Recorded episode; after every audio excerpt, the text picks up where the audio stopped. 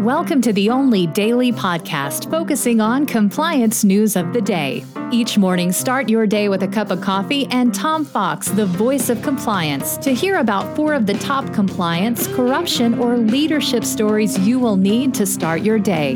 The Daily Compliance News is a production of the Compliance Podcast Network.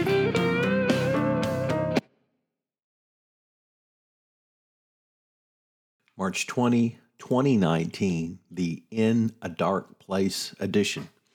And we begin with that story from the New York Times, which reports on a group of 13 disgruntled first-year analysts at Goldman Sachs who have made waves within the company by assembling a professional-looking presentation about the company's style, or rather in the company's style, about their experiences there.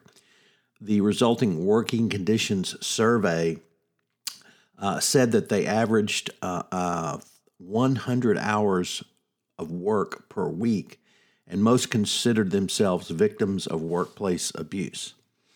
Now, this is from a group of people who made $150,000 annually right out of college, and of course have the promise of a seven-figure income much more quickly than the rest of us. Nevertheless, I would ask you to consider 100 hours a week. I may have done that in my life, but I'm not actually sure if I ever had to. Some of the quotes were fairly stark. Quote, "There was a point I was not eating, showering, and doing anything else than working from morning until midnight," end quote. "My body physically hurts all the time, and mentally I'm in a really dark place. I didn't come into this job expecting 9 to 5s, but I didn't expect consistently 9 to 5 either." So it's an interesting trade-off people make. These places are sweatshops, so we'll leave that one to you. Next up, Visa facing antitrust investigation over debit card practices. The Justice Department, the Antitrust Division is investigating whether Visa engaged in anti-competitive practices in its debit card market, a probe that cast a cloud over a core part of its business. The Antitrust Division has begun gathering evidence and asking whether Visa has limited merchants' ability to route debit card transactions over card networks that are less expensive. Most of the department's questions have focused on online debit card transactions. So Visa may be running afoul of the Department of Justice.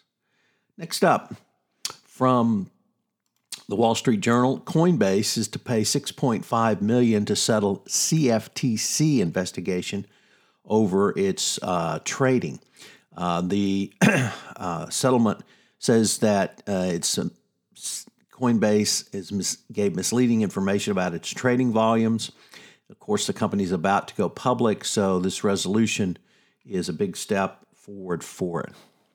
And finally, from the Washington Post, as you will note in the show notes, this is my shock face, but the regulators of the Texas energy industry have a conflict of interest because they all have holdings in the energy space. So I'm simply shocked to find that Texas regulators, who are the most energy-friendly group of regulators literally in the country, all have family holdings or other stocks. You're not required to divest in the great state of Texas. So you have to question when Texas regulators say, we don't need wind or other alternative forms of power. We need more coal, or natural gas.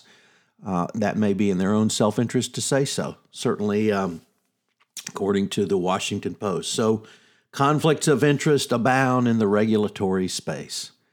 Have a happy Saturday. The Daily Compliance News is a production of the Compliance Podcast Network and a proud member of C-Suite Radio. Thanks so much for listening. I hope you'll join me again tomorrow.